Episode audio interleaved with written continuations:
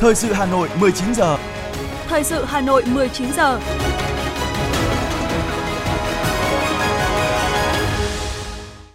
Võ Nam và Thu Thảo xin được đồng hành cùng quý vị thính giả trong chương trình thời sự tối nay, Chủ nhật ngày 18 tháng 12 năm 2022. Những nội dung chính sẽ được đề cập đến trong chương trình. Chủ tịch nước Nguyễn Xuân Phúc dự lễ khánh thành khu tưởng niệm Hòn Tàu Đèo Le. Thủ tướng Phạm Minh Chính dự hội nghị tổng kết của Bộ Thông tin và Truyền thông năm 2022. Quận Ba Đình viết tiếp trang sử Hà Nội Điện Biên Phủ trên không. Phá đường dây sản xuất tân dược giả khủng với gần 20.000 sản phẩm. Trong phần tin thế giới có những thông tin ASEAN là hướng ưu tiên trong chính sách ngoại giao láng giềng của Trung Quốc. Biến đổi khí hậu làm gia tăng bùng phát dịch tả trên toàn cầu. Sau đây là nội dung chi tiết. Thưa quý vị và các bạn, sáng nay Chủ tịch nước Nguyễn Xuân Phúc dự lễ và thực hiện nghi thức khánh thành khu tưởng niệm hòn tàu Đèo Le tại xã Quế Long, huyện Quế Sơn, tỉnh Quảng Nam. Cùng dự có lãnh đạo tỉnh Quảng Nam, thành phố Đà Nẵng, quân khu 5 và đông đảo các cựu chiến binh, thân nhân các gia đình liệt sĩ, người có công với cách mạng. Phát biểu tại buổi lễ, Chủ tịch nước Nguyễn Xuân Phúc thành kính tưởng nhớ và bày tỏ lòng biết ơn vô hạn tới Chủ tịch Hồ Chí Minh vĩ đại, thể hiện lòng biết ơn sâu sắc và khắc ghi công lao to lớn của các tướng lĩnh, cán bộ chiến sĩ, quân và dân đã anh dũng hy sinh vì sự nghiệp đấu tranh giải phóng dân tộc, khu vực hòn tàu Đèo Le là nơi có vị trí chiến lược quan trọng trong kháng chiến chống thực dân Pháp và đế quốc Mỹ. Tại chiến khu hòn tàu Đèo Le, hàng ngàn đồng bào, chiến sĩ đã ngã xuống, Chủ tịch nước Nguyễn Xuân Phúc nêu rõ, việc khánh thành khu tưởng niệm hòn tàu Đèo Le có ý nghĩa rất lớn khi thời điểm này, quân và dân của nước ta đang hướng đến kỷ niệm 78 năm ngày thành lập Quân đội Nhân dân Việt Nam và 33 năm ngày quốc phòng toàn dân. Qua đó một lần nữa khẳng định, cuộc đấu tranh bảo vệ Tổ quốc của dân tộc Việt Nam là cuộc đấu tranh chính nghĩa vì độc lập tự do và hạnh phúc của nhân dân. Chủ tịch nước Nguyễn Xuân Phúc khẳng định, Đảng, Nhà nước luôn quan tâm tới công tác đền ơn đáp nghĩa, uống nước nhớ nguồn, cụ thể hóa bằng các cơ chế chính sách cũng như các công trình, dự án cụ thể tri ân các anh hùng liệt sĩ, gia đình có công với cách mạng. Chủ tịch nước cho rằng công trình khu tưởng niệm hòn tàu Đèo Le sẽ là nơi tri ân công lao những người đã hy sinh, công hiến cuộc đời mình cho Tổ quốc. Thưa quý vị, sáng nay tại Hà Nội, Thủ tướng Phạm Minh Chính dự hội nghị tổng kết công tác năm 2022 và triển khai nhiệm vụ năm 2023 của Bộ Thông tin và Truyền thông và lễ đón nhận huân chương lao động hạng nhất. Thay mặt chính phủ, Thủ tướng Phạm Minh Chính biểu dương và chúc mừng những thành tích ngành thông tin truyền thông đạt được. Bên cạnh những mặt tích cực là cơ bản, Thủ tướng cũng chỉ ra một số tồn tại, hạn chế để ngành có giải pháp khắc phục như nhận thức và tổ chức thực hiện công tác truyền thông chưa đáp ứng đòi hỏi thực tiễn, chuyển đổi số chưa đạt đột phá, số lượng nền tảng số Việt Nam còn hạn chế.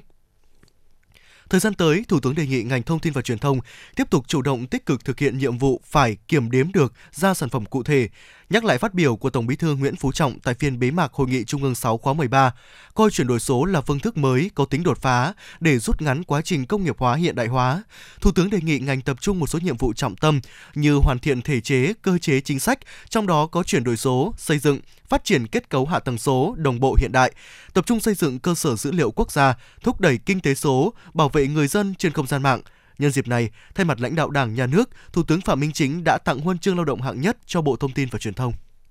Sáng nay tại Hà Nội, Hiệp hội Công chứng viên Việt Nam tổ chức Đại hội đại biểu Công chứng viên toàn quốc lần thứ hai. Ủy viên Bộ Chính trị, Phó Thủ tướng Thường trực Chính phủ Phạm Bình Minh dự và phát biểu tại đại hội. Thay mặt lãnh đạo Đảng, Nhà nước, Phó Thủ tướng Thường trực Chính phủ Phạm Bình Minh ghi nhận và biểu dương thành tích mà các công chứng viên, các tổ chức xã hội nghề nghiệp của công chứng viên đã đạt được trong thời gian qua – nhất trí với phương hướng nhiệm vụ trọng tâm và giải pháp mà đại hội đề ra, Phó Thủ tướng đề nghị nhiệm kỳ 2 hiệp hội tiếp tục thực hiện hiệu quả các chủ trương chính sách của Đảng, nhà nước trong lĩnh vực công chúng, nhất là nghị quyết số 27, nghị quyết số 172 của chính phủ về chính sách phát triển nghề công chúng, đảm bảo phát huy đầy đủ, trọn vẹn hơn vai trò của hoạt động công chứng trong đời sống kinh tế xã hội của đất nước, định hướng phát triển phải đảm bảo tính bền vững, lấy nguyên tắc an toàn pháp lý cao nhất cho các hợp đồng, giao dịch là điều kiện hàng đầu và là thước đo giá trị cho hoạt động này, đồng thời thể hiện rõ trách nhiệm đối với xã hội và người dân.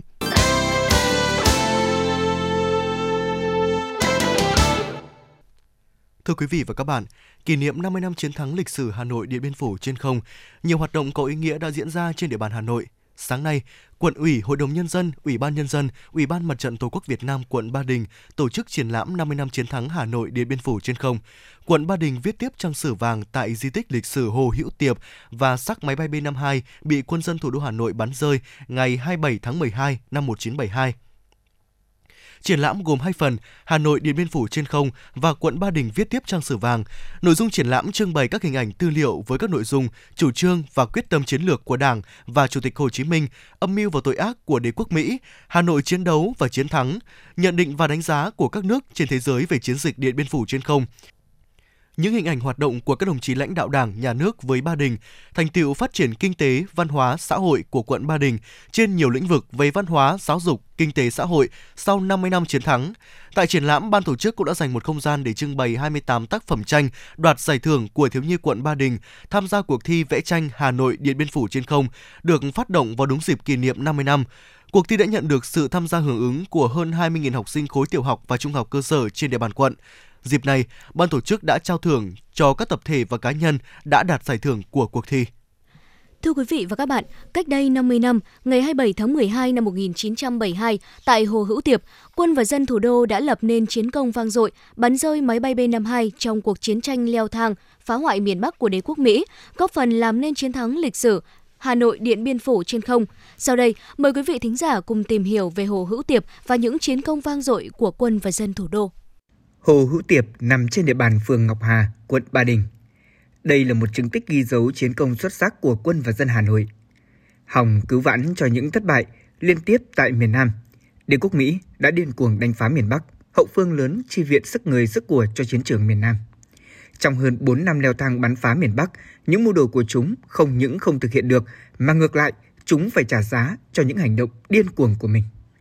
quân và dân miền Bắc đã đánh trả quyết liệt những trận tập kích bằng không quân và hải quân của đế quốc Mỹ.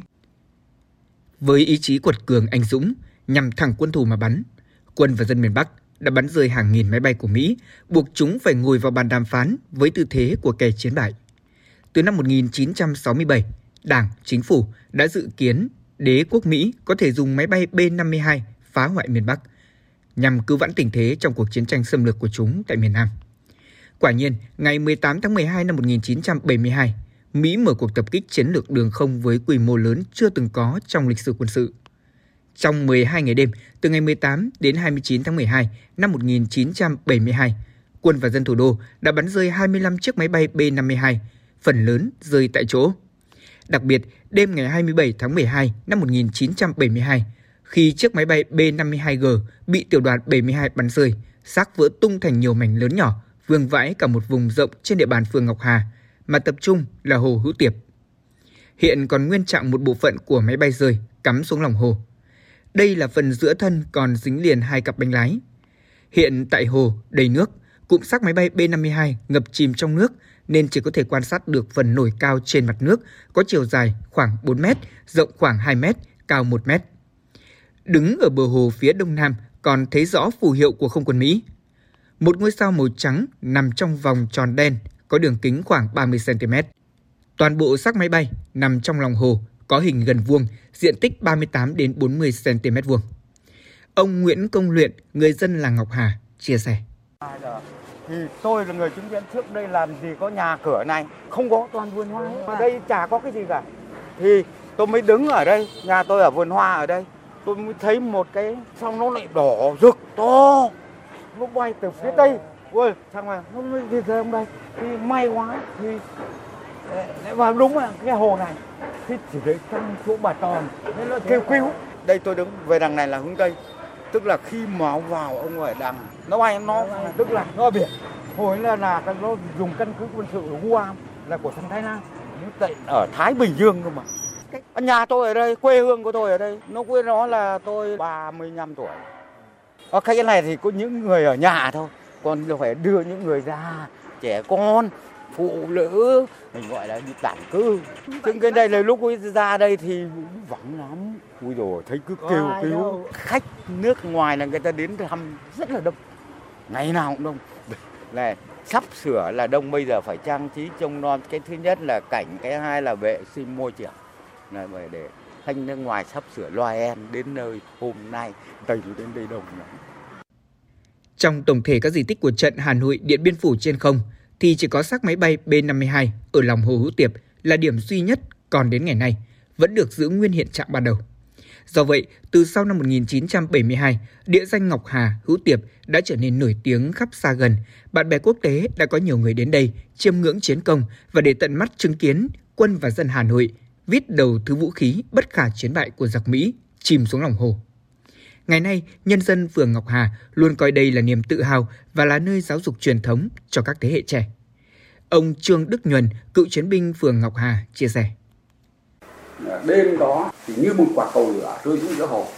Và người dân thì là người ta không sợ, người ta nô đức, người ta đứng để xem. Đấy, sau đó thì là hai sau thì chính đại tướng võ nguyên giáp đến thăm và động viên viên của nhân dân làm hòa thế và cái cảm nghĩ của người ta là khi máy bay rơi xuống thì người ta rất phấn khởi rất vui mừng và đây là coi như là ghi nhận những chiến công xuất sắc mà ý chí của những người Hà Ngọc Hà nói riêng hay là ý chí của quân nhân thủ đô nói chung đã làm một cái chiến công vẻ vang hiển hách mà lần đầu tiên người ta cũng biết là và cũng như là biểu tượng của chúng anh của cách mạng Việt Nam là thế còn là từ đó đến đây thì người dân Ngọc Hà liên tục thay nhau giữ gìn, bảo vệ, quản lý, khai thác cái này. Trong đó có trường tiểu học Ngọc Hà, vẫn coi đó là cái thần tượng, chiến công thì anh cách mạng để mà giáo dục các thế hệ trẻ thế nên là, là những buổi chọc ở buổi sáng này ở đấy những cái buổi mà tuyên truyền kỷ niệm này đều hướng ra mặt hồ mà đều lấy cái di tích này để giáo dục truyền thống cho các em các cháu với những chiến công oanh liệt, ngày 22 tháng 4 năm 1992, Bộ Văn hóa Thông tin đã ra quyết định công nhận Hồ Hữu Tiệp là di tích lịch sử. Ngày nay, xác máy bay B-52 giữa lòng hồ là minh chứng cho chiến thắng lấy lừng của quân và dân thủ đô, chôn vùi uy danh không lực của Hoa Kỳ, là hiện vật sống động hấp dẫn du khách đến tham quan bảo tàng chiến thắng B-52. Đây là địa chỉ đỏ nhằm giáo dục các thế hệ người Hà Nội hôm nay và mai sau về truyền thống yêu nước, chống giặc ngoại xâm của ông cha ta.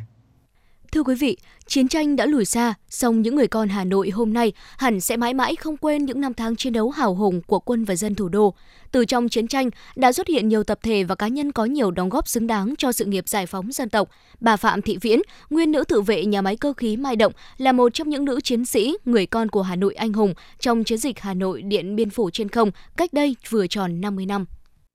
Có dịp trở lại phường Tương Mai, quận Hoàng Mai, chúng tôi tìm đến nhà bà Phạm Thị Viễn, một nữ tử vệ của nhà máy cơ khí Mai Động, người đã cùng đồng đội bắn rơi chiếc máy bay F-111 của Mỹ trong chiến dịch Hà Nội Điện Biên Phủ trên không năm 1972. Tiếp chúng tôi trong căn nhà ngăn nắp và ấm cúng nằm sâu trong hẻm 15, ngách 75, ngõ 281 đường Trương Định. Bà Viễn một hồi xúc động kể lại. Những năm tháng giặc Mỹ điên cuồng đánh phá Hà Nội, chúng đã giải bom và cướp đi tính mạng của cha và mẹ đẻ của bà. Bản thân bà cũng bị thương vì bị bom bi của giặc. Với lòng căm thù giặc sâu sắc, bà đã nén đầu thương, mất mát tình nguyện làm đơn xin vào đội tự vệ của nhà máy cơ khí Mai Động và được chấp nhận. Lúc đó, tự vệ của nhà máy được giao nhiệm vụ tập trung cao độ nhằm chiến đấu và phục vụ chiến đấu. Bắt đầu từ đêm ngày 18, chúng tôi nhận được lệnh ở trên là có khả năng máy bay B-52 đánh phá vào thủ đô Hà Nội. Thì tất cả anh em trong đơn vị đều ở cái vị trí là trăm phần trăm sẵn sàng chiến đấu. Thì với cái khí thế chiến đấu rất là là là là ừ, dũng cảm và và khẩn trương như vậy thì có những người thì không vác được nổi quả đạn pháo, mà làm cái nhiệm vụ là ở dưới hầm đạn nắp các cái ngòi nổ và quả đạn. Thì bản thân tôi lúc ấy là nữ tự vệ, tuổi lúc ấy mới là 22 tuổi. Và rồi tầm vóc thì độ khoảng 42 cân thôi chứ không không không không được to khỏe lắm thế nhưng với cái, cái sự quyết tâm với cái lòng cái cái cái, cái tinh thần là, là phục vụ chiến đấu hết mình thì tôi bản thân tôi đã vác được quả đạn pháo lên thì trong suốt từ đêm 18 cho đến hết đêm ngày 21 thì chúng tôi đều làm nhiệm vụ là phục vụ chiến đấu. Trung đội súng máy cao xạ của nhà máy được Bộ Tư lệnh Thủ đô cho thành lập một trận địa hỏa lực mạnh 14,5 ly trực chiến bảo vệ các mục tiêu phía nam thành phố. Ngoài nhiệm vụ trực chiến ở trận địa, bà cũng đã cùng anh em trong đơn vị tự nguyện tham gia vác đạn cho đơn vị pháo 100 ly của khu phố Hai Bà Trưng gần kề, để đơn vị nhả đạn kịp thời vào đội hình máy bay B-52 của giặc Mỹ. Đêm ngày 21, dạng sáng ngày 22 tháng 12 năm 1972, khu tập thể tổ dập của nhà máy cơ khí Mai Động bị máy bay đánh trúng. Bà đã cùng anh em cho đơn vị khẩn trương vào khu tập thể để đưa những người bị thương đi cấp cứu và những người bị thiệt mạng đi mai táng ở gần trận địa. Đến 14 giờ ngày 22 tháng 12 năm 1972, cả đất trời Hà Nội chìm trong bom đạn B-52 của giặc Mỹ. Trận địa pháo của bà vẫn vững vàng, Các chiến sĩ pháo thủ mặc cho mưa bom bão đạn quanh mình, mặc cho máy bay địch cầm rú, vẫn càng mắt trừ máy bay tầm thấp. 21 giờ 30 đêm ngày 22 tháng 12, tiếng còi báo động rú lên, toàn thành phố tắt điện. Máy bay Mỹ xuất hiện, tiếng trung đội trưởng vang lên, tất cả nòng súng quay về hướng 14, sẵn sàng. Ngay lập tức mọi thông số đã chuẩn bị xong, chỉ còn chờ máy bay đến, đúng tầm ngắm là nhà đạn. Khi nghe rất khẩu lệnh, một điểm xạ ngắm, bắn, năm khẩu pháo đồng loạt tập cò. Ở vị trí pháo thủ số 1, bà Viễn nhìn thấy rất rõ chiếc máy bay ngang qua trên đầu. Ở phía đuôi kéo theo một viền lửa dài. Đợi đến đúng thời cơ, với 19 viên đạn 14,5 ly, bà Viễn đã cùng đồng đội bắn rơi một máy bay chính sát cánh cụp cánh xòe F-111A của giặc Mỹ. Bà Viễn kể lại. Thì đến khi bắn xong thì thấy cái máy bay nó xẹt qua đầu một cái, thì cái cái tiếng động cơ rất to và chiếc máy bay nó đen chuỗi nó như là một cái thuyền thúng, nó nó xẹt qua đầu mình. Thì tự nhìn thấy một tia lửa, nó phụt ra phía đằng sau. Thì lúc này thì chúng tôi phấn chấn và phấn khởi lắm. Anh em ôm nhau nhảy múa reo hò. Thì rất là là sung sướng mà khi là mình là cái lực lượng dân quân tự vệ mà đã được trang bị cái loại súng máy như thế mà mình đã lập công trong cái đợt 12 ngày đêm đó. Và sau cái chiến công này thì chúng tôi lại tiếp tục ừ, sẵn sàng ở cái nhiệm vụ chiến đấu để các cái đêm tiếp sau này được trên thông báo là nó sẽ ờ, oanh tạc và nó sẽ cho máy bay vào Hà Nội bắn phá dữ dội hơn bởi vì trong mấy ngày vừa rồi thì quân và dân Hà Nội đã bà hạ được rất nhiều máy bay. Ngay sau chiến thắng, đơn vị của bà đã vinh dự được Chủ tịch nước Tôn Đức Thắng và Đại tướng Võ Nguyên Giáp về thăm và động viên. Riêng cá nhân bà đã được tặng danh hiệu Chiến sĩ quyết thắng, Chiến sĩ thi đua, Huy chương kháng chiến hạng nhất, Huy hiệu Bắc Hồ.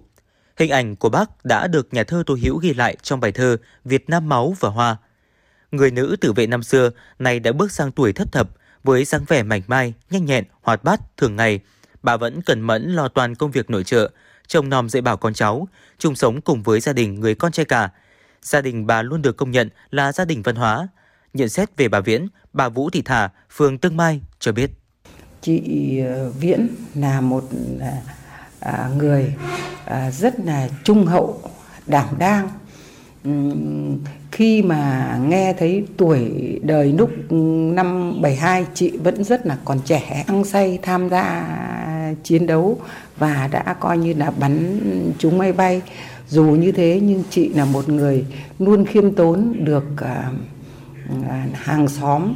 coi như là quý mến được chị em quý mến Ngoài công việc gia đình, bà còn tích cực tham gia công tác xã hội, tổ phó rồi tổ trưởng tổ dân phố, tổ trưởng tổ phụ nữ. Chưa cơ vị nào, bà cũng luôn hoàn thành tốt nhiệm vụ được giao. Bản thân bà được bà con trong khu phố kính trọng và mến phục. Thưa quý vị, nhân kỷ niệm 50 năm chiến thắng Hà Nội Điện Biên Phủ trên không, 78 năm ngày thành lập Quân đội Nhân dân Việt Nam và 33 năm ngày Quốc phòng toàn dân, nhiều đơn vị nghệ thuật của Hà Nội tổ chức biểu diễn phục vụ khán giả thủ đô tại trung tâm các quận huyện thị xã. Cụ thể, nhà hát múa rối Thăng Long biểu diễn nghệ thuật tại quận Ba Đình vào tối nay và tại khu vực Hồ Hoàn Kiếm vào tối ngày 22 tháng 12. Nhà hát trèo Hà Nội sẽ biểu diễn tại quận Cầu Giấy vào tối ngày 22 tháng 12. Nhà hát Cải Lương Hà Nội biểu diễn nghệ thuật tại huyện Thanh Trì vào tối 22 tháng 12, nhà hát nghệ thuật siếc và tạp kỹ Hà Nội cũng đem đến chương trình biểu diễn đặc sắc tại quận Đống Đa vào tối ngày 22 tháng 12. Trung tâm Văn hóa thành phố Hà Nội sẽ biểu diễn chương trình nghệ thuật tại quận Hà Đông vào tối 19 tháng 12 và tại tuyến phố đi bộ thị xã Sơn Tây vào tối ngày 22 tháng 12 các chương trình nghệ thuật ca múa nhạc, vở diễn đều được giàn dựng công phu, ca ngợi quân dân thủ đô và cả nước trong các cuộc kháng chiến bảo vệ Tổ quốc. Thưa quý vị và các bạn, trong hai ngày 17 và 18 tháng 12, tại quảng trường Đông Kinh Nghĩa Thục, phố đi bộ Hoàn Kiếm, Hà Nội, Tổng cục Du lịch Hàn Quốc tại Việt Nam tổ chức chương trình lễ hội văn hóa và du lịch Hàn Quốc Việt Nam 2022. Sự kiện nằm trong chuỗi hoạt động chào mừng kỷ niệm 30 năm thiết lập quan hệ ngoại giao Việt Nam Hàn Quốc cũng như mong muốn tạo nên một không gian giao lưu văn hóa giữa hai quốc gia và là nơi vui chơi trải nghiệm thú vị cho người dân Hà Nội trong những ngày cuối tuần. Phản ánh của phóng viên Như Hoa. Chương trình lễ hội diễn ra trong 2 ngày là ngày 17 và ngày 18 tháng 12 với 24 gian hàng cùng các chủ đề đa dạng, hứa hẹn là nơi vui chơi trải nghiệm thú vị cho người dân Hà Nội. Các gian hàng K-Info, K-Thông tin đem đến những thông tin chung về văn hóa du lịch con người Hàn Quốc từ KTO, Trung tâm Văn hóa Hàn Quốc KCC và Cơ quan Nội dung sáng tạo Hàn Quốc. Ngay bên cạnh K-Info là các gian hàng K-Culture, K văn hóa, nơi khách tham quan được trải nghiệm các hoạt động liên quan đến âm nhạc K-pop, phim ảnh K-drama, ẩm thực và đồ thủ công, trò chơi truyền thống Hàn Quốc. Tiếp đến là các gian hàng K-brand, K thương hiệu, giới thiệu các sản phẩm đến từ Hàn Quốc, có thể kể đến như Lotte Duty Free, Kakao Friends, CGV, Wuribank và Visang – Lễ hội cũng là nơi để các công ty du lịch hàng đầu như Việt Travel, Hà Nội Tourism, Hà Nội Tourist, Flamingo Red Tours và Sài Gòn Tourist giới thiệu tour du lịch Hàn Quốc cho du khách muốn tìm hiểu thông qua gian hàng K-Tour. Cuối cùng là các gian hàng K-Local, K-Điểm đến, nơi khách tham quan được thỏa mãn sở thích chụp hình sống ảo với không gian mô phỏng lại các địa danh du lịch nổi bật ở Hàn Quốc như tàu hỏa ngắm biển tại Busan, Nhà cổ Manjuyong ở An Đông, bến cảng lãng mạn ở Mokpo, làng Hanok hàng trăm năm tuổi ở Jeonju, bến xe buýt gắn liền với nhóm nhạc nổi tiếng BTS ở bãi biển Jumujin, thành phố Gangneung, tỉnh Gangwon. Và hòn đảo xinh đẹp được mệnh danh là Hawaii của Hàn Quốc, đảo Jeju. Phát biểu tại buổi họp báo về lễ hội văn hóa và du lịch Hàn Quốc Việt Nam năm 2022 diễn ra vào chiều ngày 17 tháng 12 tại Hà Nội, ông Kim Yang Seo, Tổng cục trưởng Tổng cục Du lịch Hàn Quốc khẳng định sự kiện năm nay có ý nghĩa đặc biệt khi được tổ chức đúng vào dịp kỷ niệm 30 năm quan hệ ngoại giao Hàn Quốc Việt Nam, đồng thời đây cũng là sự kiện đầu tiên ở nước ngoài nhằm công bố năm 2023 là năm du lịch Hàn Quốc. Việt Nam là quốc gia có vai trò đặc biệt quan trọng đối với Hàn Quốc trong lĩnh vực du lịch. Trong thời gian qua, dịch bệnh COVID-19 đã bùng phát và lây lan mạnh mẽ, gây ra nhiều hạn chế trong việc di chuyển giữa các quốc gia. Nhưng may mắn thay, kể từ khi thủ tục nhập cảnh và phòng dịch COVID-19 được nới lỏng vào năm 2022, thị trường du lịch quốc tế bắt đầu có những dấu hiệu phục hồi mạnh mẽ. Các hoạt động giao lưu hợp tác du lịch giữa hai nước chúng ta cũng dần sôi động trở lại. Tôi cho rằng sự kiện năm nay có ý nghĩa hơn bao giờ hết khi được tổ chức đúng vào dịp kỷ niệm 30 năm quan hệ ngoại giao Hàn Quốc-Việt Nam. Đồng thời, đây cũng là sự kiện đầu tiên ở nước ngoài nhằm công bố năm 2023 là năm du lịch Hàn Quốc. Chương trình biểu diễn buổi tối với sự góp mặt của những nghệ sĩ hàng đầu của cả Việt Nam và Hàn Quốc hứa hẹn sẽ khiến toàn bộ phố đi bộ Hoàn Kiếm bùng nổ. Các nhóm nhạc nổi tiếng Hàn Quốc như Momoland, Blank to White và Lapillus xuất hiện trong đêm diễn đầu tiên cùng với nhóm trình diễn nghệ thuật Novobo, The Painters, biểu diễn B-Boy từ One Way Crew và biểu diễn nghệ thuật truyền thống Việt Nam đến từ nhà hát ca mối nhạc Việt Nam – Đêm diễn thứ hai cũng thu hút không kém với sự có mặt của ca sĩ Nu Phước Thịnh, hai rapper Pháo và G nhóm Blank 2Y và nhạc điện tử EDM từ những DJ nổi tiếng. Thành viên nhóm nhạc nữ Momoland chia sẻ niềm vui khi được trở lại biểu diễn ở Hà Nội trong một sự kiện đầy ý nghĩa này. Chúng tôi rất xúc động khi trở lại Hà Nội và được các fan tặng hoa và nhiều món quà dễ thương. Nhóm Momoland rất hồi hộp và mong chờ khoảnh khắc được cháy hết mình trên sân khấu với sự cổ vũ của các bạn. Lễ hội lần này, chúng tôi mong rằng mọi người sẽ có một không gian vui chơi trải nghiệm và đến gần hơn với văn hóa Hàn Quốc, từ đó càng thêm yêu mến Hàn Quốc và lựa chọn Hàn Quốc là điểm đến trong lịch trình du lịch của mình trong tương lai. Việt Nam và Hàn Quốc luôn là đối tác du lịch quan trọng trong những năm vừa qua và được thể hiện rõ ràng thông qua những con số thống kê về du lịch. Trước thời điểm dịch COVID-19 diễn ra vào năm 2019, Việt Nam đã đón hơn 4 triệu 300 nghìn lượt khách Hàn Quốc, tăng 23,1% so với cùng kỳ năm trước và là thị trường khách quốc tế đến Việt Nam lớn nhất. Trong 11 tháng đầu năm 2022, đã có hơn 160.000 lượt khách du lịch Việt Nam đến với Hàn Quốc và hơn 567.000 lượt khách Hàn đến du lịch tại Việt Nam. Hàn Quốc tiếp tục là thị trường khách quốc tế lớn nhất đến Việt Nam trong khuôn khổ sự kiện, Tổng cục Du lịch Việt Nam và Tổng cục Du lịch Hàn Quốc cũng đã ký kết biên bản ghi nhớ hợp tác nhằm hỗ trợ và cùng nhau phát triển du lịch giữa hai quốc gia mạnh mẽ hơn nữa trong tương lai.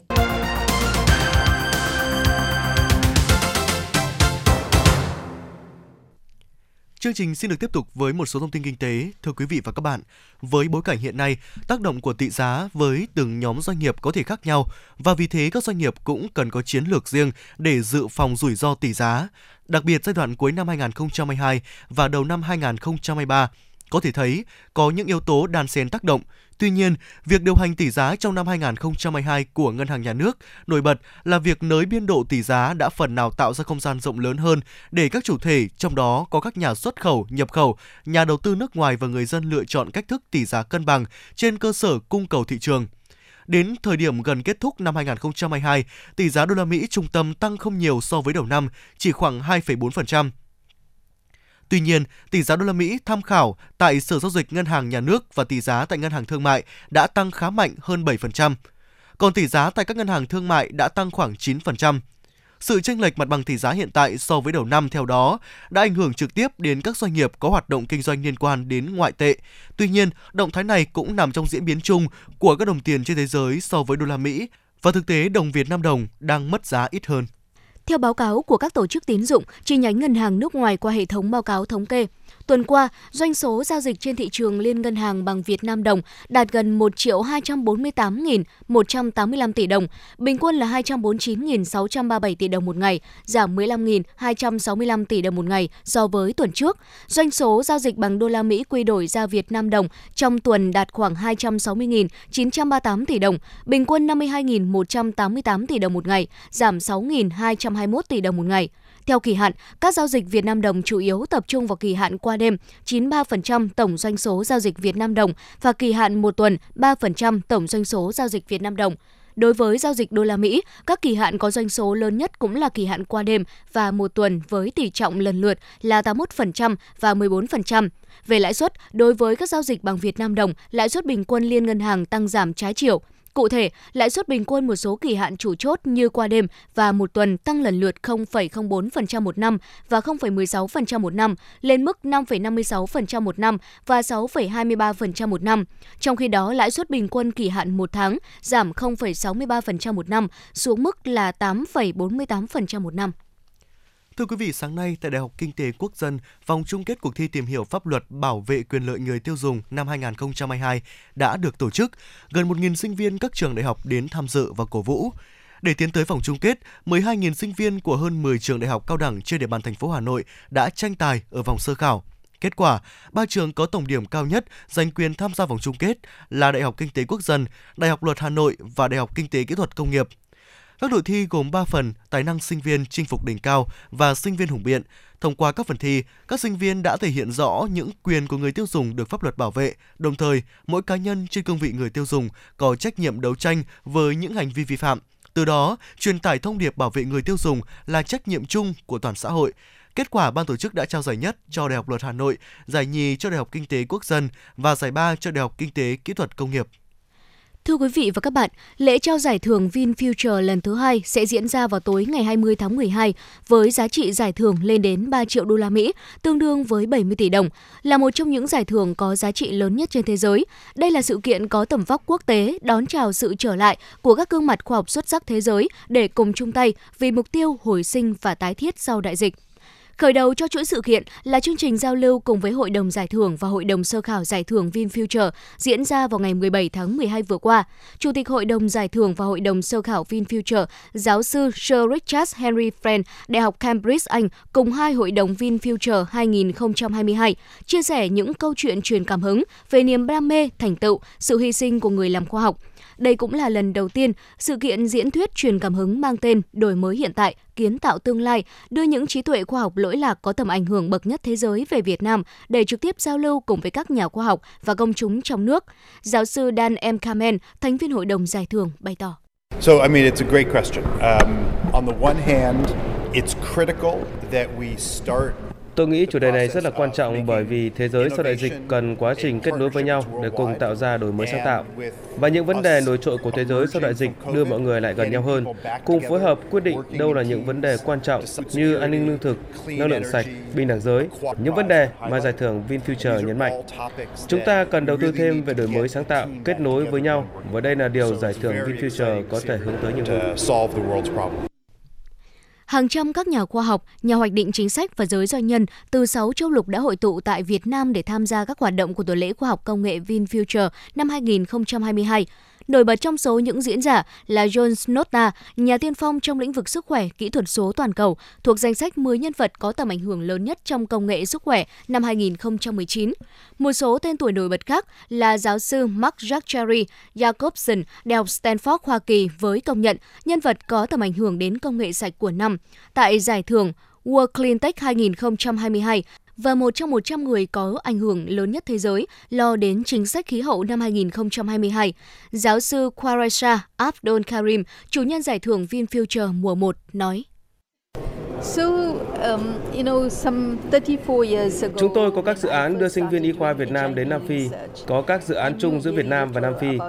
Hơn 30 năm trước, khi lần đầu tôi nghiên cứu về HIV,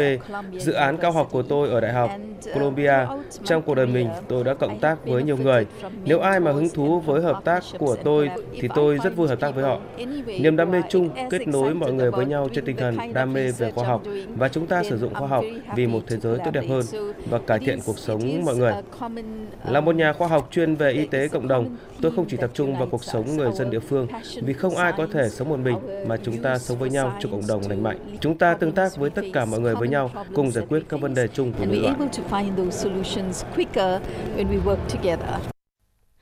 Với chủ đề hồi sinh và tái thiết, mùa giải VinFuture 2022 đã nhận được 2.618 đối tác đề cử với 970 hồ sơ đề cử từ 71 quốc gia trên khắp 6 châu lục. Các dự án này đã được trải qua quy trình đánh giá nhiều vòng nghiêm ngặt bởi 12 thành viên hội đồng sơ khảo của VinFuture và 12 thành viên hội đồng giải thưởng VinFuture, bao gồm các nhà khoa học có tầm ảnh hưởng lớn trong giới học thuật, nghiên cứu và đổi mới sáng tạo trên toàn cầu. Giáo sư Nguyễn Thục Quyên, đồng chủ tịch hội đồng sơ khảo cho rằng giải thưởng VinFuture tạo điều kiện và thuyết phục những nhà khoa học nữ tham gia các đề cử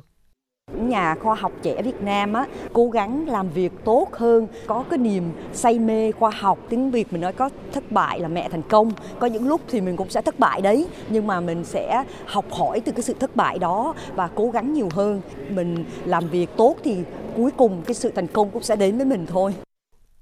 Qua các phiên thảo luận, các nhà khoa học tập trung tìm các giải pháp thiết thực cùng với các dự báo về những thay đổi quan trọng trong cuộc sống của con người khi có sự đóng góp hiệu quả của khoa học và công nghệ.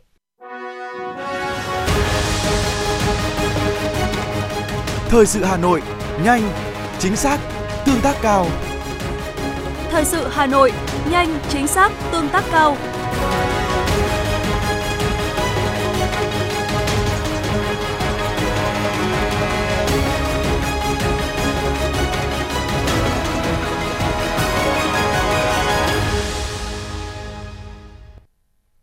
Thưa quý vị và các bạn, sáng nay, tại Đại học Bách khoa Hà Nội, chương trình Chủ nhật đỏ lần thứ 15 năm 2023 chính thức khai mạc với chủ đề Hiến máu cứu người, sinh mệnh của bạn và tôi. Chương trình Chủ nhật đỏ lần thứ 15 do báo Tiền Phong phối hợp với Ủy ban An toàn Giao thông Quốc gia, Viện Huyết học Truyền máu Trung ương và Ban chỉ đạo Hiến máu tình nguyện tổ chức.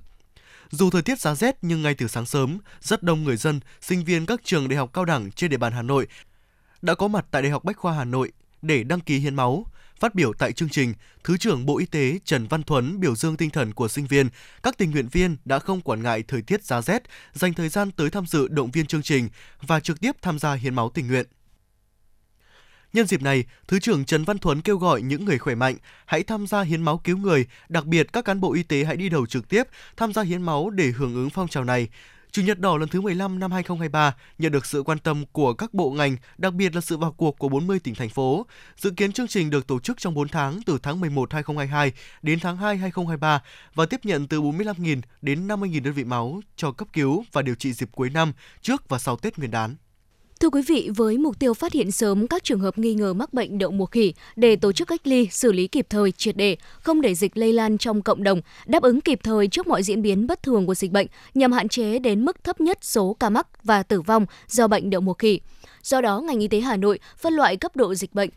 Cụ thể, cấp độ 1 khi chưa có trường hợp bệnh xâm nhập trên địa bàn thành phố, Cấp độ 2 khi có trường hợp bệnh xâm nhập nhưng chưa lây nhiễm thứ phát. Cấp độ 3 dịch bệnh có lây nhiễm thứ phát trong cộng đồng nhưng chưa lan rộng. Cấp độ 4 dịch bệnh lây lan rộng trong cộng đồng. Trung tâm Kiểm soát bệnh tật thành phố Hà Nội là đơn vị thường trực tham mưu cho Sở Y tế trong hoạt động phòng chống dịch bệnh đậu mùa khỉ, tổ chức triển khai công tác phòng chống dịch bệnh trên địa bàn thành phố theo hướng chuyên nghiệp, hướng dẫn chuyên môn, kỹ thuật về giám sát, xét nghiệm, điều tra, xử lý ổ dịch cho các trung tâm y tế quận, huyện, thị xã.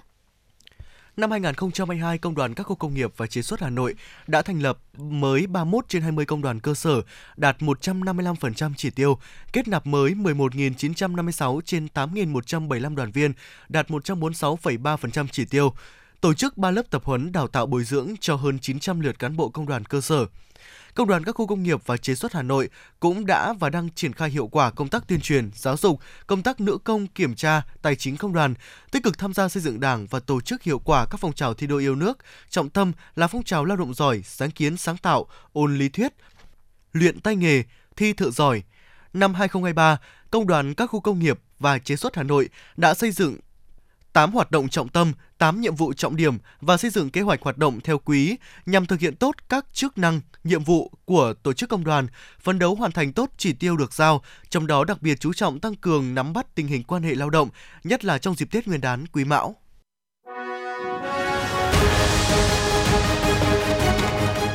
FM 90 cập nhật trên mọi cung đường. FM 90 cập nhật trên mọi cung đường.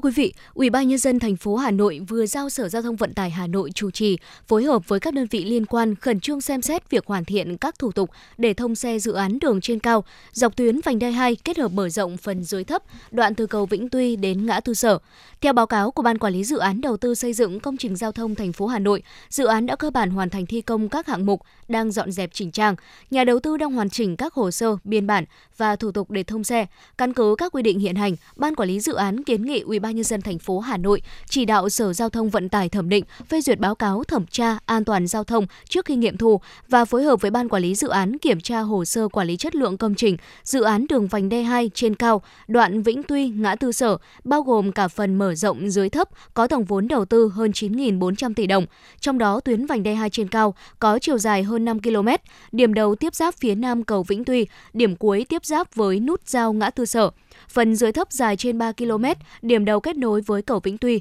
điểm cuối tại nút giao ngã tư vọng. Dự án được khởi công từ năm 2018. Trong thời gian thi công, dự án bị gián đoạn nhiều lần do ảnh hưởng của dịch COVID-19. Tuy nhiên, nhà đầu tư và các đơn vị liên quan đã nỗ lực vượt qua khó khăn, tập trung nhân lực, phương tiện đẩy nhanh tiến độ thi công. Theo kế hoạch, dự án sẽ thông xe vào đầu tháng 1 năm 2023. Do ảnh hưởng của không khí lạnh và gió mùa đông bắc có gió giật tốc độ gió lớn, hãng hàng không quốc gia Việt Nam Vietnam Airlines đã phải buộc hủy các chuyến bay đến từ Tuy Hòa, tỉnh Phú Yên trong ngày 18 tháng 12 và hủy 10 cặp chuyến bay đến đi từ Côn Đảo, tỉnh Bà Rịa Vũng Tàu. Trong các ngày từ 18 đến 19 tháng 12, hành khách được hỗ trợ sắp xếp thay đổi chuyến bay và hỗ trợ khác theo quy định của Vietnam Airlines. Ảnh hưởng của thời tiết xấu được dự báo sẽ kéo dài đến hết ngày 20 tháng 12. Các chuyến bay đến đi từ Tuy Hòa, Côn Đảo có thể tiếp tục thay đổi kế hoạch phải khai thác.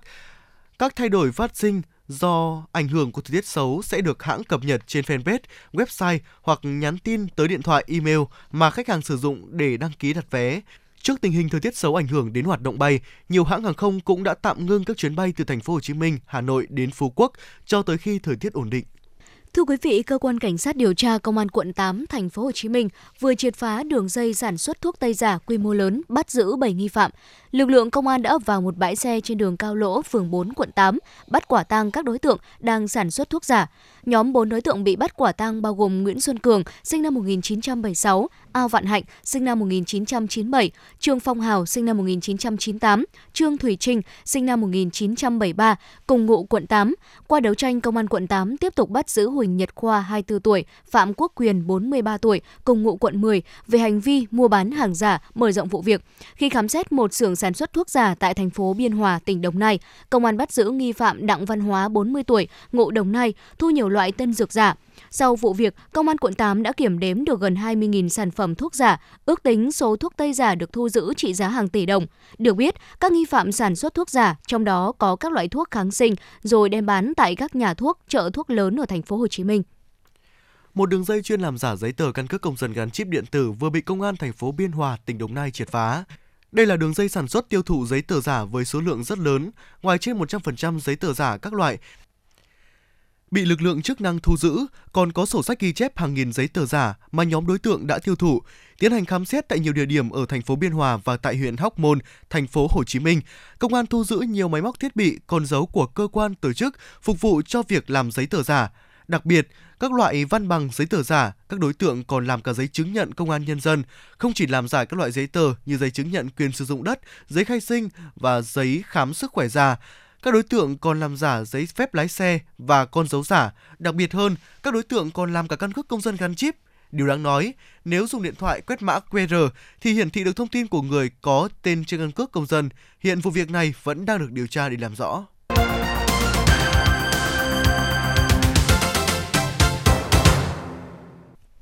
Xin được chuyển sang phần tin quốc tế. Thưa quý vị, tân đại sứ Trung Quốc tại ASEAN Hầu Diễm Kỳ cho biết ASEAN sẽ tiếp tục là hướng ưu tiên trong chính sách ngoại giao láng giềng của Trung Quốc, đồng thời nhấn mạnh các nước ASEAN đang ngày càng trở thành lực lượng quan trọng trong thế giới đa cực. Theo truyền thông Trung Quốc, bà Hầu Diễm Kỳ đã đến Jakarta, thủ đô của Indonesia, để nhận nhiệm vụ mới với cương vị đại sứ của Trung Quốc tại ASEAN. Phát biểu với giới truyền thông, bà Hầu Diễm Kỳ cho biết ASEAN có một lịch sử lâu đời, nền văn hóa đa dạng, con người thân thiện, kinh tế phát triển, sức sống mạnh mẽ đã thúc đẩy việc xây dựng một cộng đồng ASEAN và dẫn dắt Đông Á hình thành một khuôn khổ hợp tác khu vực rộng mở, lấy ASEAN làm trung tâm.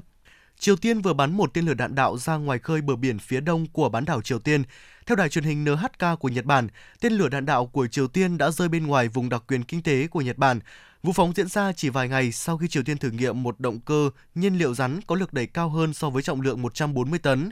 Các chuyên gia cho rằng động cơ này sẽ cho phép Triều Tiên phóng tên lửa đạn đạo nhanh hơn và có động cơ hơn. Điện Kremlin cho biết Tổng thống Vladimir Putin đã đến thăm trụ sở Ban tham mưu chung của tất cả quân chủng liên quan đến chiến dịch quân sự đặc biệt của Nga ở Ukraine. Cuộc họp diễn ra sau lời cảnh báo của Putin tuần trước rằng hoạt động quân sự ở Ukraine có thể là một quá trình lâu dài. Tuy nhiên, ông lưu ý rằng Nga đã giành được một số lợi ích lớn đề cập đến Cộng hòa Nhân dân Donetsk và Cộng hòa Nhân dân Lugansk, cùng với các vùng Kherson và Zaporizhia đã bỏ phiếu ủng hộ sáp nhập vào Nga hồi mùa thu năm nay. Thâm hụt ngân sách của Đức trong năm 2023 có thể lên tới 3,25%, thậm chí là 4,5% tổng sản phẩm quốc nội GDP.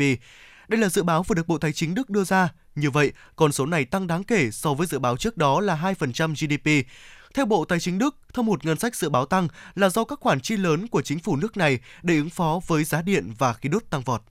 Trưởng nhóm công tác về dịch tả và bệnh tiêu chảy của Tổ chức Y tế Thế giới WHO nhận định một yếu tố làm gia tăng dịch tả đó là tác động trực tiếp của biến đổi khí hậu với các đợt hạn hán nghiêm trọng, lũ lụt chưa từng có và lốc xoáy ở một số quốc gia trên thế giới. Bởi sau những thiên tai này, người dân khó tiếp cận được dịch vụ y tế và nguồn nước sạch sinh hoạt. Hiện kho dự trữ vaccine phòng bệnh tả toàn cầu do WHO quản lý đang dần cạn kiệt và giảm xuống mức thấp nghiêm trọng, việc thiếu vaccine đã khiến cho WHO tạm thời đình chỉ chiến lược tiêm chủng tiêu chuẩn hai mũi vừa qua. Thủ tướng Hy Lạp vừa thông báo khoản trợ cấp 10% tiền mua thực phẩm cho mỗi hộ gia đình nước này để chống đỡ với gánh nặng lạm phát. Cụ thể, từ tháng 2 năm sau, nhà nước sẽ chi trả 10% tiền mua thực phẩm của hộ gia đình trong 6 tháng tại các siêu thị và cơ sở bán thực phẩm mỗi người dân sẽ nhận được tối đa 220 euro. Tuy nhiên, với những gia đình lớn có nhiều người được thụ hưởng thì mức trợ cấp sẽ được giới hạn ở mức 1.000 euro.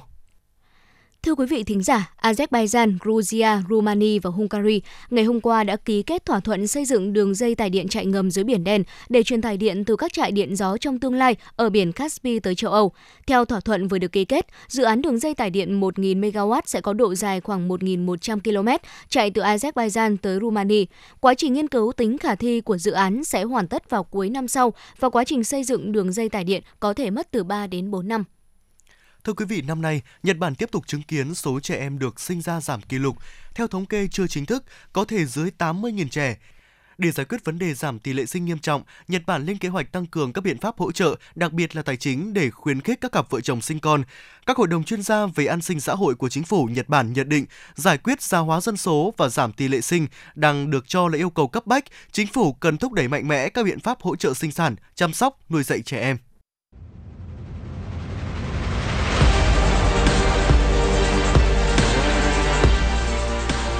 Bản tin thể thao. Bản tin thể thao.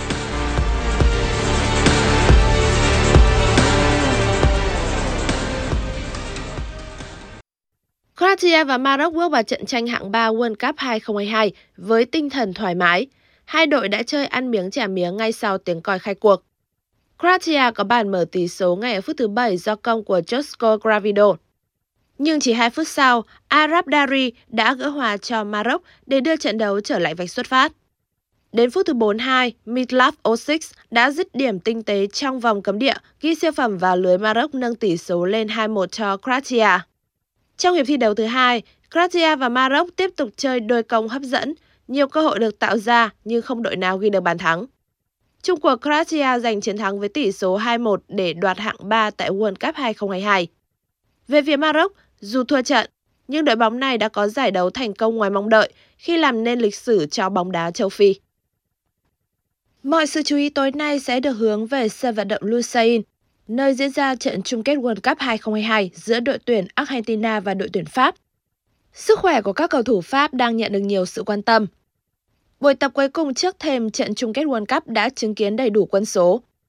Sau hai ngày vắng mặt do bị nhiễm virus, lần lượt ba cầu thủ là Rafael Varane,